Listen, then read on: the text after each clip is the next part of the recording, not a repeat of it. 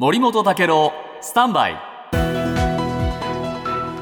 長官読み比べです、はい、エヌエイチケー のインターネット業務をですね、放送と同じように必須業務に位置づけようということで、総務省の有識者会議がこれを容認しました、はい、今日朝日新聞ですけれども エヌエイチケー の悲願残る危惧という記事が出てまして、えー、エヌエイチケー の悲願だった必須化が実現しても実はなかなかですね、えー、見通しは不透明だという記事なんですね、うん、で エヌエイチケー がこういうものを望んでいるのは、えー、メディアの戦場がまあネットに移って放送だけでは エヌエイチケー なくなっちゃうかもしれないという危機感があるからだというんですね、はいはい、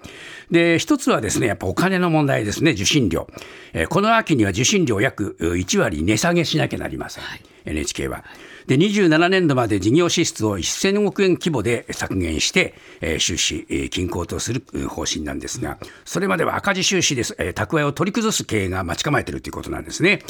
でしかもですね、テレビを持たない層への今度のその費用負担というのはアプリをダウンロードするなど利用意思を示す人に限られるから、うんはいまあ、受信料減っちゃうんじゃないの事実上という危惧があるから、あまり高揚感が出ないとこういう記事なんですけれども、この中で気になるのはある エヌエイチケー の元役員がですね、特定の利益に左右されないように受信料は国民みんなで軽、えー、広く負担するという公共放送の理念があると、これに